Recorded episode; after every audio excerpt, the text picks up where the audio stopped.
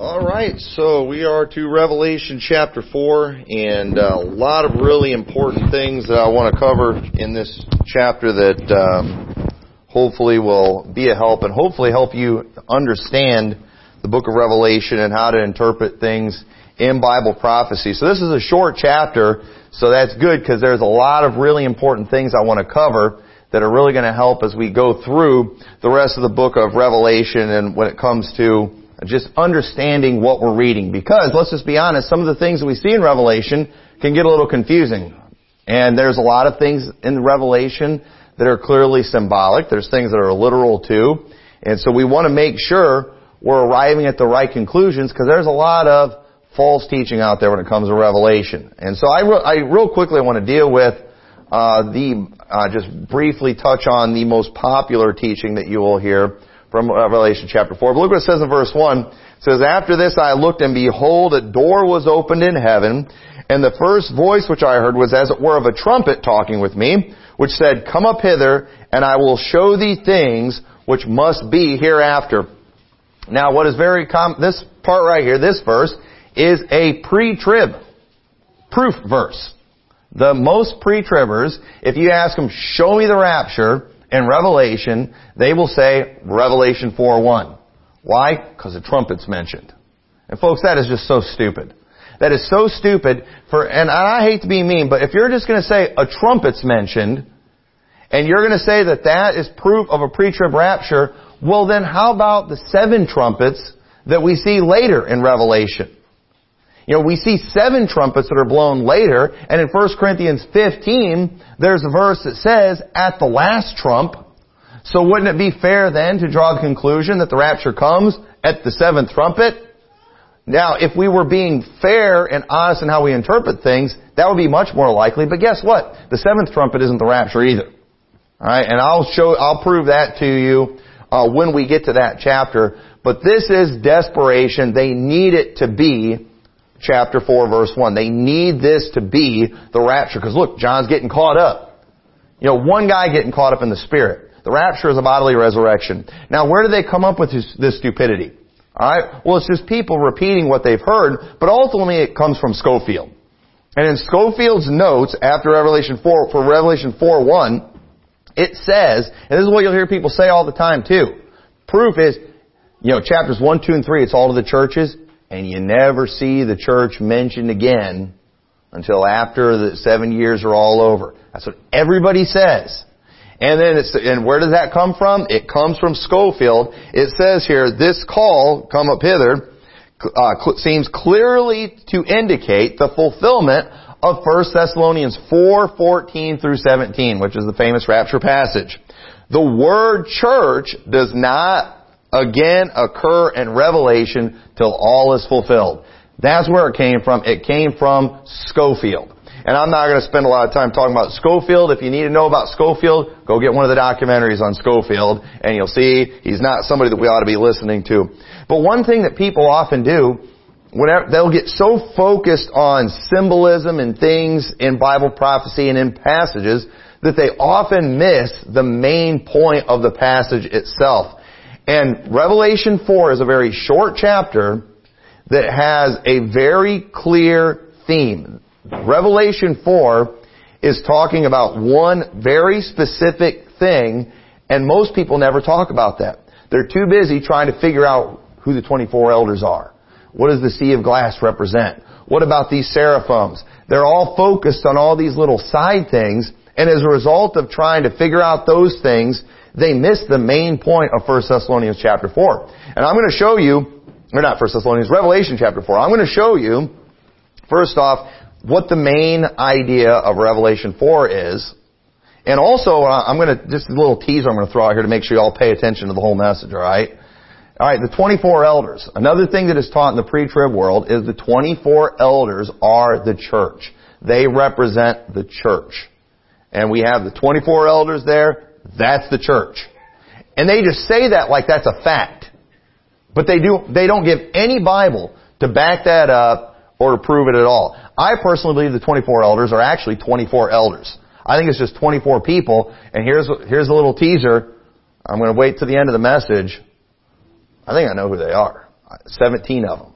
I think I can name 17 of the 24 elders. And y'all are looking at me funny. And you know what? I might be dead wrong. And if I'm a heretic for saying this, you know, show me and I'll repent of it, alright? It's just a theory, alright? And if I may allow myself to tell you who I think 17 of the 24 elders are, uh, I would appreciate it. So before I uh, name these people, I want to show you some things uh, from the scriptures on this that to kind of back up and show you why I think this way. I've got I've got Bible for why I think this, but I could I could be dead wrong. All right, and so anyway, now I got y'all interested, so you'll pay attention to the whole message. But um, that I'll I'll reveal this at the end. So anyway, so in verse one of Revelation four, we read that, and so we need to remember John here. He's he's going to write about the things that he saw. Okay, he's seeing things, and many of these things that he's seeing, these things are visions. Okay? We see a lot of examples of visions in the Bible. And this first thing that he sees, he sees a door open in heaven. He hears a voice.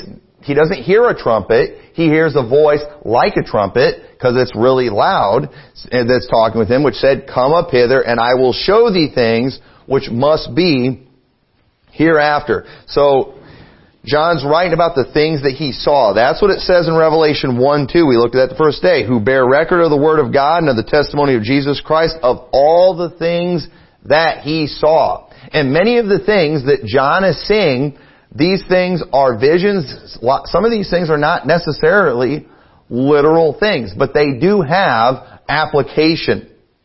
And there's a reason that God is showing him things in visions, and that is because our physical human body could not handle seeing some of the heavenly things. And so he's shown him these things in visions. And there are things that go on in heaven that you and I, we can't fully comprehend. We, you and I can't fully comprehend eternity. Everything that we know is based on time, space, and matter. What we can see, feel, touch, you know, eternity is outside of all that. Eternity was before all of that. And so we, and I'm going to show an example of this. There are things that are heavenly that God has to often use earthly things to illustrate them so we're capable of understanding them. But what people do, you've got the hyper-literalists that go and they'll take some of these things and they just go crazy literal with them and just go into stupid town. And I'm telling, I'm getting tired of people just taking passages in the Bible and just going nuts with them and making the Bible look stupid and making themselves look stupid. And there's examples of this in Revelation chapter 4, and I'll show you some of these as we go through them. But, uh, you know, so not everything John saw was literal. You know, and it's, the things he's seeing aren't necessarily, might not necessarily be the way that we will see them someday. But it's the way they had to be described for us to be able to get anything out of it. Because they are heavenly things. And so saying what John saw was not literal is not saying that the scripture is wrong. Okay? Some things in the Bible are poetic, they're metaphorically speaking. Look at what it says in Matthew chapter 25. But when you're talking with idiots and people who just don't know the Bible very well, they'll often do that when they want to go overly literal on something. They'll say, well, so you're saying the Bible is wrong? Uh, no, the Bible is not wrong. I'm saying you're an idiot for how you're trying to interpret the Bible. Look what it says in Matthew 25 verse 31. It says, When the Son of Man shall come in His glory, and all the holy angels with him, then shall he sit upon the throne of his glory. And before him shall be gathered all nations, and he shall separate them one from another, as the shepherd divideth his sheep from the goats. And he shall set the sheep on his right hand, and the goats on his left hand. So is that saying that one of these days, when Jesus Christ comes back, he's going to divide sheep and goats? Is that what it's talking about? Because that's what it says. No, we know it's talking about he's going to separate the saved from the lost. But it says sheep and goats. So are you're going to say that sheep and goats? No, one of these days he's really going to do it. It's going to be actual sheep and actual goats. Alright, now sometimes in the Bible, and, and we have the, and it's, and it's in that passage, it will tell us that this is represent something. We often have that in the Bible where it tells us, hey, this represents this. Okay? But you know what? Sometimes the Bible doesn't tell us that. Sometimes we're just supposed to have common sense and understand that. But what people will do is they like the metaphor. And they want to run with it. And then they just say things that are just absolutely foolish and ridiculous to try to promote some crazy teaching of theirs. But listen, Jesus is not going to separate sheep and goats one of these days. He's, but he is going to separate saved from the lost. Sheep represent the saved, goats represent the lost. So I'm not saying that the Bible is wrong when I say he's not going to separate sheep, literal sheep and goats. I'm saying the Bible's teaching, you know, he, it's using that as an example. Just like, you know, a farmer might do that. And so, but pe- this is what people want to do. They want to say, so you're saying this isn't true. And the modalists all do that when it comes to certain things, when it's talking, Bible's talking about the Father and the Son. Oh, so you're saying the Bible's wrong in this? No, I'm saying your interpretation is ridiculous and you're missing the main point. And I'm going to show you more examples of this. This is important that we get this stuff. Okay? And I don't know, you know, I attract two kinds of people, it seems like sometimes. I, I, you know, somehow the crazy people always find me. Just people that are absolutely nuts. I can be visiting another state and somehow I run into the crazy psycho people. I I don't know what it is. Maybe something's wrong with me. And sometimes too, maybe I'm just too nice. Maybe I'm too, you know, I, I give people too many chances. But I also just, you know, I seem to have conversations with just total idiots on a regular basis. Alright? And maybe too, and a lot of times it's online, maybe it's because I try to answer stupid questions too often, and I'm just getting sick of it. I'm about, I'm about ready to just become a real jerk and just start telling people to jump in the lake more often. But sometimes the Bible is, is speaking of things in a general sense and not a specific sense. Look what it says in Exodus chapter 34 and verse 28. This is like the shortest chapter, I think, in Revelation, but it's probably going to be my longest message tonight because I got so much stuff I want to cover. It says, and he was there with the Lord 40 days and 40 nights, talking about Moses. He did neither eat bread nor drink water, and he wrote upon the tables the words of the covenant, the Ten Commandments. Alright? So now we all use that verse right there to teach that Moses didn't eat or drink anything for 40 days. Right? But wait, it says he didn't eat bread or drink water. So could he have ate some fruit? Could he have ate some meat? It just says that he didn't eat bread or drink water. Because how do you survive for 40 days? Without eating or drinking anything. So he probably drank some juice. He probably ate some meat. No. It's speaking in a general sense. Why? Because bread is often just kind of a word for food in general. Why? Because it was kind of a main thing. It's speaking in a general sense. But when you're talking to Bible idiots who want to just make the Bible mean whatever they want, they want to go super literal with that and then come up with just something else that goes against what the Bible's teaching. The Bible is trying to teach us in Exodus 34 that Moses didn't eat anything. And it's not going to go and say Moses didn't eat any this and this and just name, it's just, it's speaking in general. Alright? Water is kind of the main thing you drink. You know, look what, and uh, you don't have to turn there. In Genesis 47, it says that when the money failed in the land of Egypt, the land of Canaan, all the Egyptians came to Joseph and said, Give us bread, for why should we die in thy presence? For the money faileth. And Joseph said, Give your cattle, and I will give you for your cattle if money fail. And they brought their cattle unto Joseph, and Joseph gave them bread in exchange for horses, and for the flocks, and for the cattle of the herds, and for the asses, and he fed them with the bread for all their cattle that year. Why did they ask for bread? You know, why couldn't they, why didn't they ask for fruit? You know, why didn't they ask for vegetables? Once again, bread is often just used in general for just food. And somebody, if depending, I, I don't know why somebody would want to go crazy literal on that, but it's that type of thing that people often do with the Bible that causes them just to go into rectardation and all, or modalism and all kinds of false doctrine and you cannot do that. What's important is you get the main idea of the passage and the main idea of the passage there in Genesis is the people were hungry, there was a famine in the land, they didn't have enough food and what are they doing? They're running to the government for help. They run to Joseph and what does the government do when they help? They take everything. We now own everything that you've got. That's what, that's the, the main thing that that passage is teaching. And so I personally don't think that Joseph gave him bread. I think he gave him wheat. You know, and then they went and made bread with that. Oh, so you're saying that the Bible's wrong? I'm saying get the main idea of what it's trying to teach right there. Y'all, y'all see where I'm going with this? Okay, it's important that you, that you understand this stuff. Because I'm telling you, these hyperliteralists, as I like to call them, they are making the Bible look stupid, and there's more and more of this stuff. It is amazing the way this junk is spreading, and it is, is just mass stupidity is what it is. And it's all over the place. And so, uh, you know, the Bible's full of examples of people who saw visions that represented different things. Okay? Daniel. Remember the statue that Daniel saw? Or that uh, Nebuchadnezzar saw. It had the head of gold, the shoulders of uh, silver. Y'all know that. Is that, is that something literal? No. That represented certain kingdoms. And the Bible explains that. We see in Daniel, there were some beasts that Daniel saw coming up out of the sea. Are there literally beasts like that that come out of the sea? Absolutely not. But that vision represented something that was to come. And God often does that in the Bible, and He does that in the book of Revelation. And so the thing is, when we go and we're looking at Daniel and we're looking at these beasts or we're looking at the statue, we're not supposed to just go all looking at, alright, now what does gold represent? And what does silver represent? And, you know, this is often associated with this, and then just go teaching some doctrine that has absolutely nothing to do with the main idea of that vision and what God was trying to teach in that passage.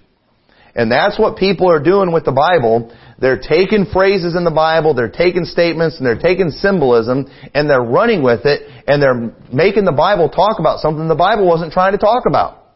Don't do that. Alright? Don't do that with how you interpret scripture. Ezekiel saw things like that. Ezekiel saw visions. You know, Peter did. Remember the beast that came down holding the sheet? What, what was that? It was just a vision. It wasn't something literal. It was something that Peter saw. It was a vision that God gave Peter to show him that, you know what, it's okay for you to go to the Gentiles. Go ahead and preach the gospel to Cornelius. You know, don't look at him as some unclean Gentile. Okay? He's somebody that I'm going to save. He's somebody that I'm going to sanctify. Don't call him common or unclean. That is the main me- message of that passage right there in Acts chapter 10. Paul saw things like that. And so, uh, turn over to 2 Corinthians chapter 12 and verse 1. So remember too, we're looking at, you know, some of the things that we're seeing in Revelation, they are heavenly things.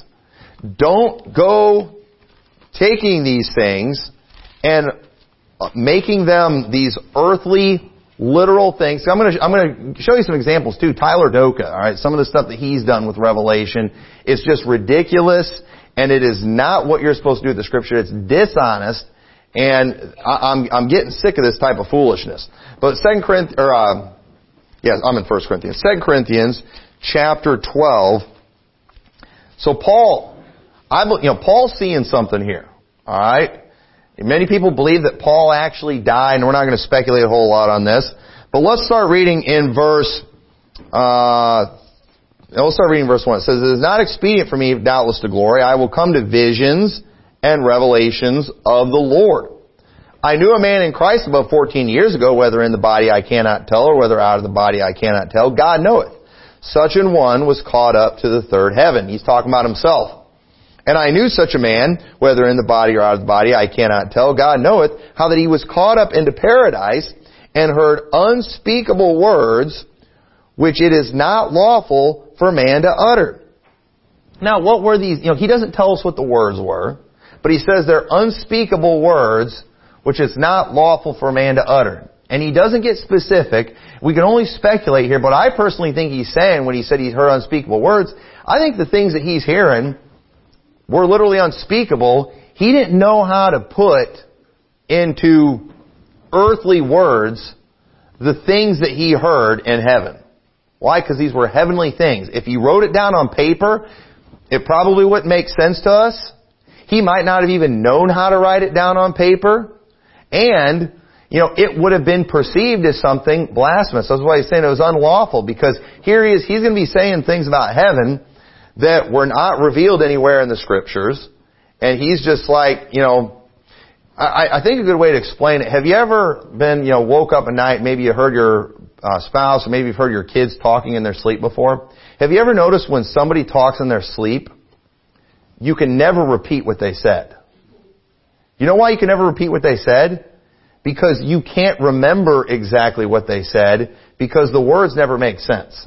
It's all jumbled up and so you don't know, you can't remember there's no way for your mind to remember what they said exactly because they said, they jumbled up their words in such a weird way. You just can't remember it. Okay?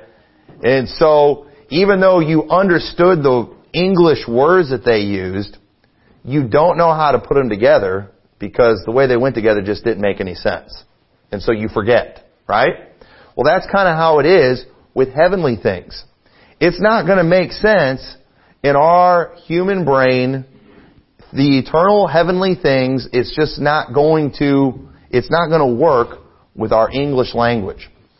And so Paul's saying, I, I can't really, I can't describe these things that I saw. They're, they're unspeakable things. It's not lawful to be uttered. And so, and he, and so he did. He had visions. He had revelations. God showed him things. So the things that we see in heaven a lot of times, when the Bible is showing us things in heaven, or John's visions of things he saw in heaven, there is an earthly message that we're supposed to get from this. There is a specific earthly message that God wants us to get, that God wants us to understand, and we are not to take those things and all of a sudden start teaching doctrines about the makeup of heaven and how things work in heaven. That was not the intent of that passage. Y'all get what I'm saying? And so when I'm saying, so when I mention some of these things, I'm not saying that the Bible is wrong. I'm saying what you're trying to say the Bible is teaching is not what the Bible is trying to teach. Okay? I hope y'all are following me here eh, because this is, this is important that you get this. And speaking of heavenly things that are not true, you know, you can't back up a scripture. You know, it's something that would have been perceived as blasphemy. We're not going to turn there, but remember when Stephen was being stoned and he said, you know, he sees Jesus Christ standing at the right hand of the Father?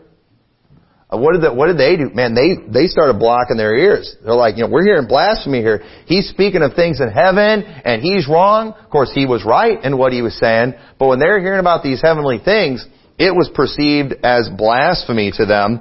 Um, t- turn over to Matthew chapter 26 and verse 64. It says, Jesus saith unto him, Thou hast said, Nevertheless I say unto thee, hereafter ye shall see the Son of Man sitting on the right hand of power and coming in the clouds of heaven. Then the high priest rent his clothes, saying, He has spoken blasphemy. What further need have we of witnesses? For behold now, ye have heard his blasphemy. So we see that in, in the Bible, whenever people would start speaking of things in heaven, it was often something that was perceived as blasphemy. And we know in the case of Jesus Christ, in the case of Stephen, these guys were not blaspheming. They were saying exactly what they saw, but it was perceived as blasphemy. And I think that's why Paul talked about how the things he saw were things that were unlawful for him to utter.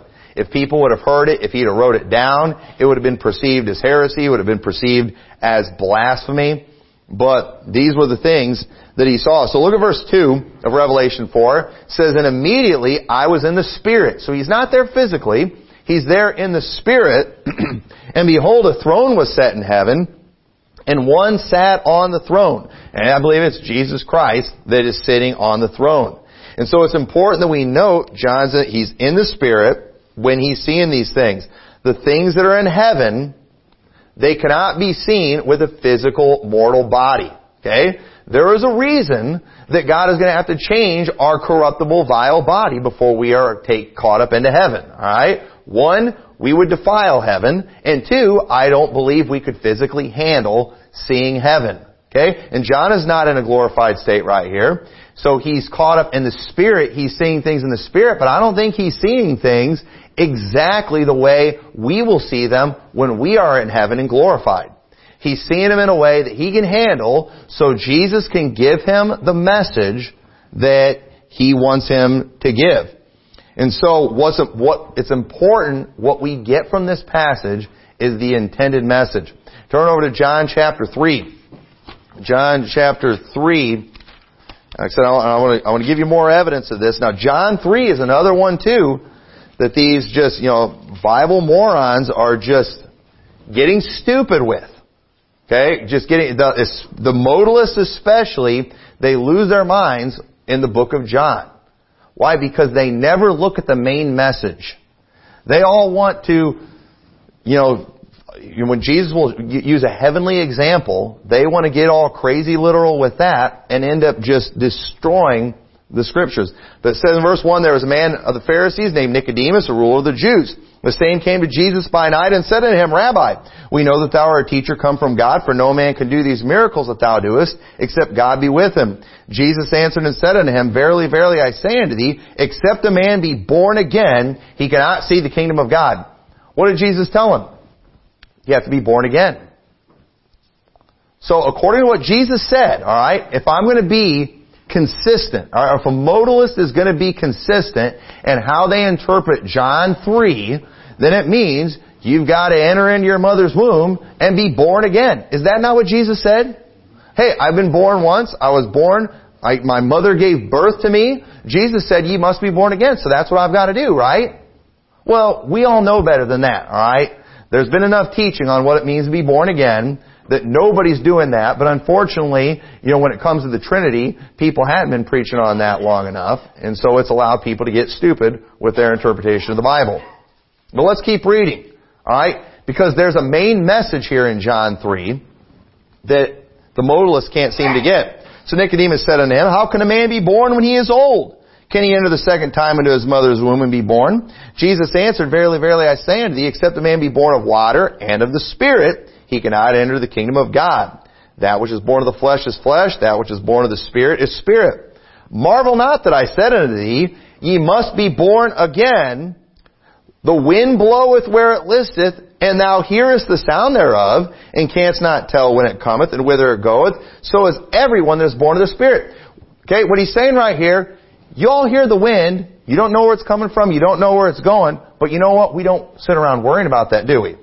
We don't sit around just all concerned and you know we've got to we've got to fully understand all these things in order to accept them.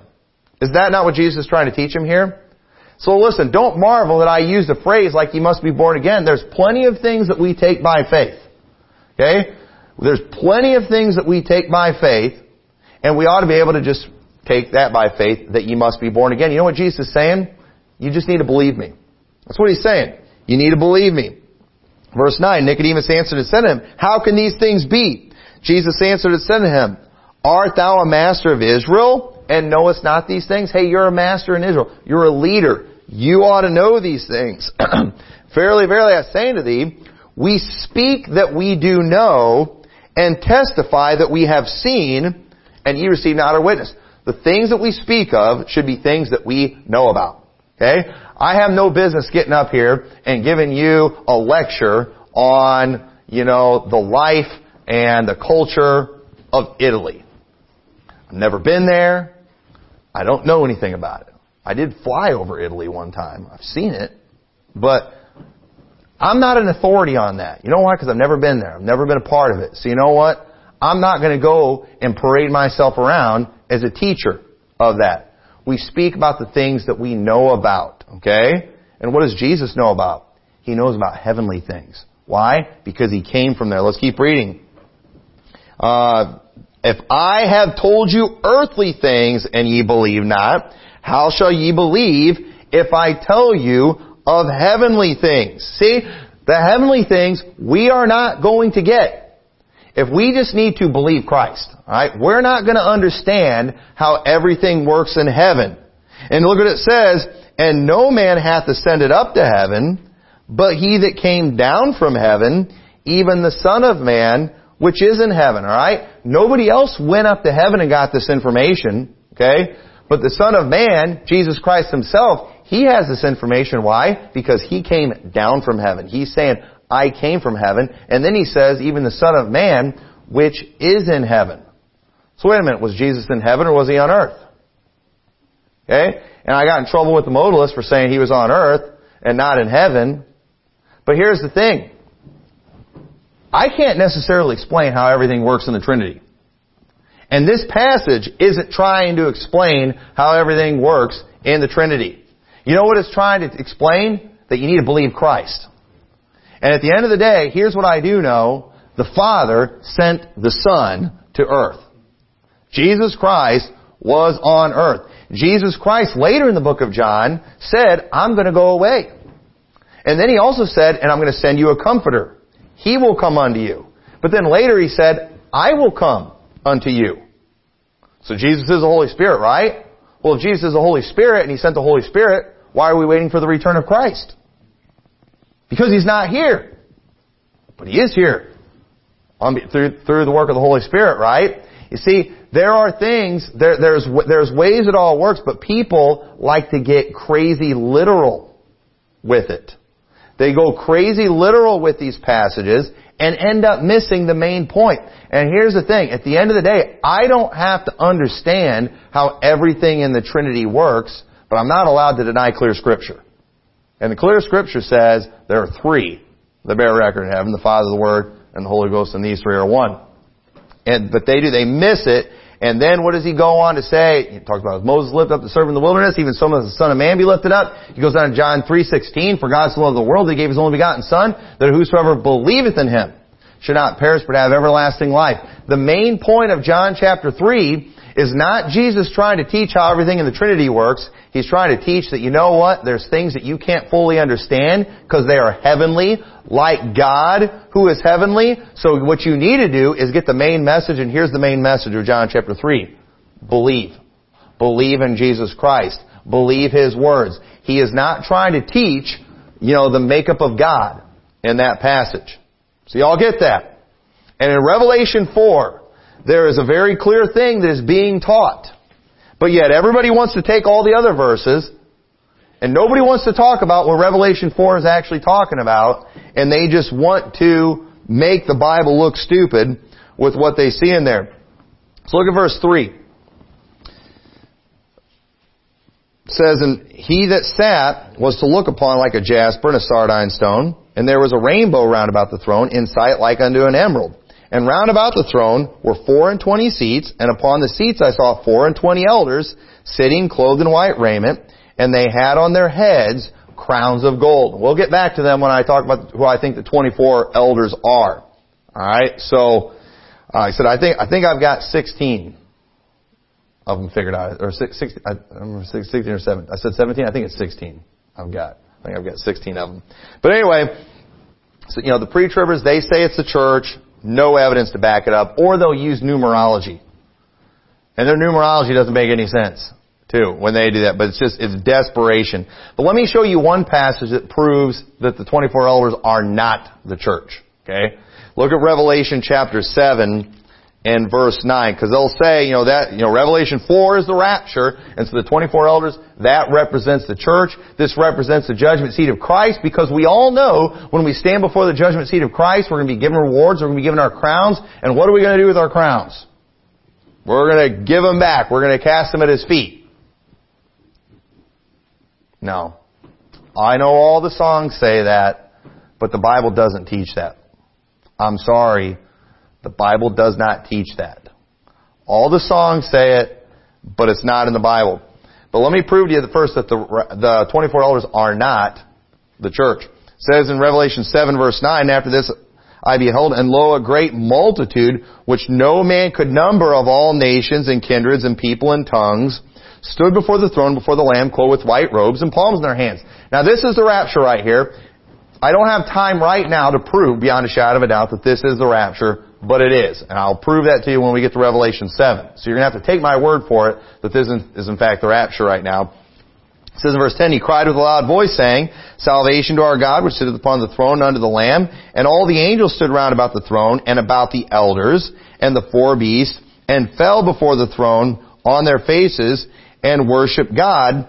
And then look at verse 13, it says, And one of the elders answered um, unto me, what are these which are arrayed in white robes, and whence came they? And I said unto him, Sir, thou knowest.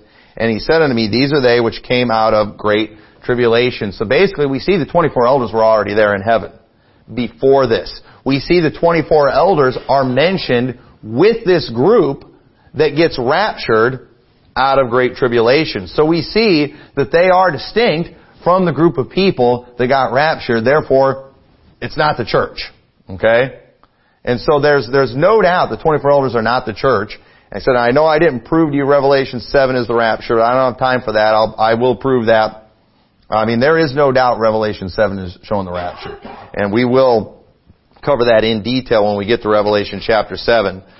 But the gainsayers will say, I didn't prove anything with that. Just, you, you, they'll have to stay for Revelation chapter 7. There's no doubt that's a rapture. But I personally think, so here, here's who I think the 24 elders are. Alright? And I said, I think I know who 16 of them are. Okay? I personally believe that they are high priests of the Old Testament. That, that's who I personally think they are. Now, I, I could be wrong. And if I'm wrong, if I'm a heretic, you know, I, I will, I will admit it and uh, I will repent uh, of that. But let me give you some of my reasoning for thinking that. So, notice it mentions that these uh, 24 elders, they wear crowns of gold. Alright, now a lot of crowns are gold, but what's interesting about the high priest in Exodus 39 verse 30 says, And they made the plate of the holy crown of pure gold and wrote upon it a writing like to the engravings of a signet, holiness to the Lord. The high priest, they wore gold crowns. They said holiness to the Lord. Kind of praising God, kind of giving credit, you know, glory to God.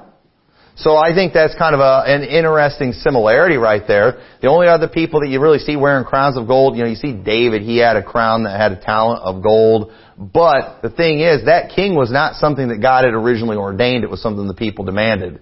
The high priest was something that God ordained, and they were people who wore a crown of uh, crowns of gold. I'll show you more evidence uh, for why I think that. But they also they had the highest rank when it came to spiritual things. And they had a great deal of authority, didn't they? They had a lot of authority. They executed judgment. They, I mean, uh, we see that it was Phinehas that even, you know, he executed some people at one time. You know, pastors, we're not allowed to do that. All right, I kind of wish we could sometimes, but we're, not we're not allowed to do that. So some people believe they're pastors, but but you know because they're called elders, and pastors are also also referred to as elders, right? But we also see an elder is sometimes even used in the city. You know, the city had elders. An elder is just a term for a leader, and it's not just used in the church. You know, Israel had elders. Different, you know, different communities that weren't even of God, they had elders. That's just a common term for those that are in leadership. But I believe these elders that are in heaven were people who are on earth that had a very special rank and role, and I believe are the high priest. But here's the thing, let's not focus so much on who they are, because that's not the main point of Revelation chapter 4. It's not trying to teach who the 24 elders are. Let's focus on what they're doing. Look what it says in verse 10. It says, The four and twenty elders fell down before him that sat on the throne, and worship him that liveth forever and ever, and cast their crowns before the throne, saying, and this is where the whole thing comes from, we're going to cast our crowns before him. The Bible says the 24 elders are going to do that. If we are not the 24 elders, there is nothing else in the Bible that says we're casting our crowns before the Lord. That comes from that verse right there. I hate to ruin all the songs, but that is just, that is the only place where we see it in the Bible. We don't see it anywhere else where we do that. So, well, all glory goes to Him and I'm going to give mine to Him. Well, that's, that's fine if you want to do that, but you know, the Bible doesn't teach it. We're going to do that. It teaches that the 24 elders will. And this is just my opinion too. Right, if I may throw this in. We're going to see later when Jesus Christ returns in Armageddon, Bible says he's wearing many crowns. How many? I think 24. Alright. Your guess is as good as mine, but I, I guess, I guess 24. But they're saying, Thou art worthy, O Lord, to receive glory and honor and power, for Thou hast created all things, and for Thy pleasure they are and were created. So they are, they're, they're casting their crowns. These elders are casting their crowns before the Lord, uh, pronouncing that He is worthy. You know what they're doing? They're giving all authority to Jesus. Remember what Jesus said in Matthew chapter 28 in verse 18? This is right before He uh, gives them the Great Commission, right before He ascends into heaven. He said, you know, He said, all power is given unto me in heaven and earth. Okay, and often when the Bible talks about power, it's not just talking about, you know, special abilities to do cool stuff, which Jesus had. It means it's all authority. It's talking about all power and all authority. Jesus said, it is given to me. All power and all authority is given to me. And I personally believe that's what we're seeing right here in Revelation 4 is it's showing how Jesus is the one with all power and all authority. The focus of Revelation 4 is who is on the throne and what is being done. What's being done is all authority is being given to Christ. Why? Because there are some events that are about to start unfolding. There are some seals that are about to be broken. There are some trumpets that are going to be sounding. There's some wrath that's going to be poured out on this earth. And Jesus Christ, ultimately, when this is all finished, He is going to come to earth and rule and reign. He is going to rule and reign on earth. And listen, nobody has the right to just go and just claim authority of something. Powers are ordained of men. Okay, and I'm going to show you some verses on this. You say, well, well, he's God. Yes, but Jesus Christ was also a man, and Jesus Christ is coming to rule the earth. And he's, he's coming back to earth as a man again, and he is being given all authority by men. He's not just taking it, this power is being given to him. The power, the authority that he has is a legitimate power and authority. It's not something that he's just taken by brute force because he's stronger and more powerful than everybody.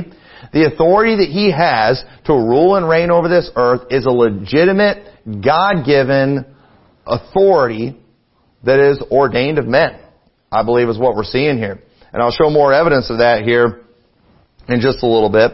But look what it says in verse 5 says, And out of the throne proceeded lightnings and thunderings and voices, and there were seven lamps of a fire burning before the throne, which are the seven spirits of God. And throughout the book of Revelation, we're going to see a lot of examples of lightnings, thunderings, and voices coming from the throne. And anytime that happens, it usually means something big is happening. And so in verse 6, and before the throne there was a sea of glass like unto crystal, and in the midst of the throne and round about the throne were four beasts full of eyes before and behind. And this is what Tyler Doka, alright, you know, he, he wants to preach on Revelation 4 and he uses to prove a flat earth and he talks about the sea of glass. And glass is flat. He's not trying to tell us what the sea is made out of. Okay? A glass in the Bible, and uh, I think it's in James, it talks about he beholds himself as in a glass. It's like a mirror. You know what it's just saying? It's saying that this sea is one that casts a reflection. Alright? Out in Washington State, there's a beautiful, um, uh, I forgot what it's called. It's called like Mirror Lake or something like that. Where you can go and you can look at it and there's just a, you can see the reflection of the mountain on there and it's just, it's beautiful. It's a, it's a beautiful sea. And so imagine seeing this heavenly throne and before it, it's a sea of glass. I think that's also a reference to how still the water is. The water is very still. It's very calm. It's not being disturbed like the waters of earth are. And it's just a very still water with a reflection. That's all that's trying to teach right there. And then he's going to use that. It's like, that's so dumb. Alright? You don't use a verse like that to try to prove that. You cannot do that. Get the main idea of the verse. And this is just what John saw. This is just a vision right here. And so just, I, I, I get so frustrated with this kind of thing. That, that, that does not prove anything. Alright? I'm not going to use that verse to prove a round earth, and don't use it to prove a flat earth. Alright? That's not what it's about. It's just talking about a very calm sea where I believe you can see a reflection of all the beauty that is around there, which would be a magnificent sight to behold. I think John's just saying, hey, this is pretty up here. This is, a beautiful sight that we're seeing. So verse 7 says, And the first beast was like a lion, and the second beast like a calf, and the third beast had the face of a man, and the fourth beast was like a flying eagle. And the four beasts had each of them six wings about him, and they were full of eyes within, and they rest not day and night, saying, Holy, holy, holy, Lord God Almighty, which was and is and is to come. So I've, these beasts, and there's a lot of speculation, I don't want to spend a lot of time on them, a lot of people believe they represent the Gospels. Alright, the Gospels give all glory to Jesus, right? And so you've got the first beast like a lion, Jesus Christ in Matthew. I mean, he is portrayed as the king, Jesus Christ the King. He's the, the lion of the tribe of Judah. In chapter 1 it goes through the lineage of Christ. It focuses on that kingly line. We see in Mark, it represents Jesus Christ as a servant. It focuses a lot on the miracles. That second beast was, uh, uh, was like a calf. Alright, a calf or an ox or a cow. That is a working animal. We see the third beast had the face of a man. Luke gives the physical lineage, going all the way from Adam to Joseph. We see it focuses on the humanity of Christ. We see His birth in that passage, or in that, in that gospel. And then the fourth one, like an eagle, John focuses on the deity of Christ. And the eagle is a very majestic thing. And at the end of the day, these seraphims, you know what they're doing? They're giving all glory to God. They're saying, holy, holy, holy. These are the same, same seraphims I believe that we see in the book of Isaiah, once again just showing how all power, all glory, all authority, it goes to Jesus Christ. The Gospels all give witness to Jesus Christ. The prophets, they all give witness to Jesus Christ. Our entire Bible we have is about Jesus Christ. And it's amazing how people can take a passage and a book that's about Jesus Christ and make it about everything but Jesus Christ. It is amazing how people do that. It's, it's absolutely nuts. But, um, so verse 9 says, And when those beasts give glory and honor and thanks to him that sat on the throne who liveth forever and ever, the four and twenty elders fall down before him on the throne and worship him that liveth forever and ever, and cast their crowns before the throne, saying, Thou art worthy, O Lord, to receive glory and honor and power, for thou hast created all things, and for thy pleasure they are and were created. So Hebrew, turn over to Hebrews chapter 5. Let me give you more evidence of what I think is going on right here and what the main idea of Revelation chapter 4 is. So Revelation chapter 4, it is just showing that Jesus Christ is the one who has been given all power and all authority because Jesus Christ is about to pour out His wrath on the earth and he is ultimately, at the end of this book, is going to come back and he's going to rule and reign on this earth. And these position, this position as King of Kings and Lord of Lords, is not one that he just took for himself. It was one that was given to him by legitimate authorities. Listen, we take, you know, ordination and things like that really serious. I don't believe somebody ought to just go and declare themselves to be a pastor. That's, that's not, I don't, I don't even believe somebody has the right to just go and declare themselves the mayor or the sheriff. All these things are ordained of men. And I preached about this in other messages. I, I preached through Hebrews chapter 5. But let me, let me remind you of some things here in Hebrews chapter 5. Look what it says in verse 1. For every high priest taken from among men is ordained for men in things pertaining to God, that he may offer both gifts and sacrifices for sins who can have compassion on the ignorant and on them that are out of the way, for that he himself also is compassed with infirmity. And by reason hereof he ought as for the people, so also for himself, to offer for sins. And no man taketh this honor unto himself, but he that is called of God, as was Aaron.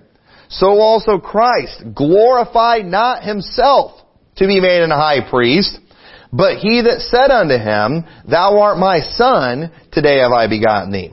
And he said also in another place, Thou art a priest forever after the order of Melchizedek, who in the days of his flesh, when he had offered up prayers and supplications with strong crying and tears unto him, that was able to save him from death, and was heard, and that he feared, though he were a son, yet learned he obedience by the things which he suffered, and being made perfect, he became the author of eternal salvation unto all them that obey him, called of God, and high priest after the order of Melchizedek. And there's many other passages in Hebrews we can go to showing how there are these things. They are ordained of men. They are called of men. So here we have Jesus Christ who is getting ready to come and one, he's going to execute judgment. Well, who says he has the authority to do that? So he said, do I have the authority to just declare myself the executioner of Rock Falls? Hey, if somebody breaks the law, it's my job to execute them. If it's, or, or lay lashes on them. Do I even have the right to go? If I see somebody breaking the law, I'm out door knocking, and I notice somebody smoking pot or something like that, can I just go and cuff them and haul them off to jail? Absolutely not. I have not been given that authority. I have not been ordained of men for that position. So who ordains Jesus Christ? Who is it that has given him all this power and authority? Well, ultimately we know that it was God that ordained him as the high priest. But even the positions on this earth, they are positions that are ordained of men. And I personally believe what we see going on right here, when these 24 elders are casting their crowns before him, what they're doing is they're giving all authority to him. I, I, I, that's what I believe is going on. And I believe personally that they are high priests because once again, I mentioned all the, the pull that the high priest had, but they were the ones that on earth, they had the earthly ministry of, you know, offering up the sacrifices on behalf of the people. They had a lot of pull, they had a lot of power, and so if there were going to be some men that were going to ordain Jesus Christ, who is the high priest, it just kind of makes sense to me that it would be them. And so here's why I think I know maybe who 16 of them are, because who are they? And I, I, I do want to do a study on all the high priests in the Bible. But you know, not all the high priests they had were good. Some of them were pretty bad. I personally think it was probably just the 24 best ones. That's just my opinion. I could be dead wrong, but here's where I get 16 of them, alright? In Ezra. Ezra was from the line of the high priest. But Ezra was not a high priest. He was just a scribe. But when you're in Ezra chapter 7, it names off several people in the lineage. But the thing is, not all of them are named. And often in genealogies in the Bible, it doesn't always name every single person. Sometimes it skips them. Sometimes it skips some of those people because I think it's like God wanted to forget them because they were so wicked. Or it'll just kind of focus on the most important ones. And I think that's what we see going on here. It says in Ezra 7, one after these things in the reign of Artaxerxes, king of Persia, Ezra, the son of Seraiah, the son of Azariah, the son of Hilkiah, the son of Shallum, the son of Zadok, the son of Ahitub, the son of Amariah, the son of Azariah, the son of Meraioth, the son of Zerahiah, the son of Uzziah, the son of Bukki, the son of Abishua, the son of Phinehas, the son of Eleazar, the son of Aaron, the chief priest. And I think that's just kind of given a line of the high priest, because Ezra wasn't a high priest during that time, because I don't even know if they had one during that time, because they were just coming out of captivity. And so, if I was to guess who some of them are, I would put them in that line. And there were many after this time of Ezra. Maybe there were some good ones in there. I don't know. That's just my opinion. That is just my opinion that that's who who they would be. You know, the crowns of gold, that's not a big deal. So it might be stretched a little bit, but they were very key figures in the Old Testament. These are all going to be people who are already in heaven. And th- so, uh, at the end of the day, that's really not important who the 24 elders are. At the end of the day, here's what Revelation 4 is about. And we can all argue about what the beasts represent. We can all argue about what the eyes that are all over the beast represent. We can all even argue about the sea of glass, if you want to. At the end of the day, here's what Revelation 4 is about. Jesus Christ, it's showing him being the fact that he has been given all power and all authority. I think this is a reference to to what we see in Matthew chapter 28. So, Pastor Tommy, are you saying this already happened? Well, here's the thing. If it, what happens in heaven happens in eternity. Okay?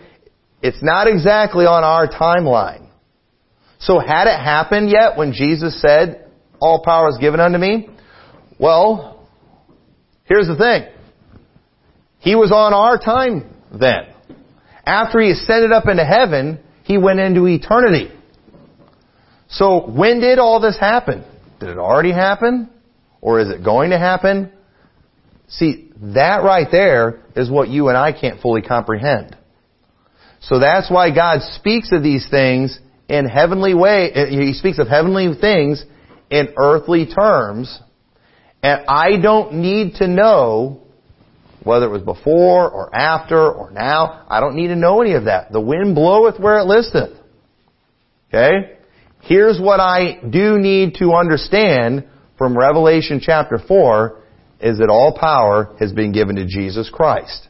when Jesus Christ comes to, and He starts pouring out His wrath on this earth, He has the authority to do so. He's been given that power and authority. He did not take it on Himself. He has been given that authority. He's been given it by God, and He has been given it by man. He's been given that authority. And when He comes to rule and reign on this earth, He is not some self-proclaimed king. He is an ordained king who has been given this power legitimately. Why? Because he meets the qualifications. He is worthy. Is that not what they were saying? Thou art worthy. He's not some of these people that are out there just wanting to declare themselves pastor, declare themselves sheriff, declare themselves mayor. No, that you gotta be worthy. There's a process for these things. And Jesus Christ, He has met all of God's requirements to be able to execute all power and all authority on this earth.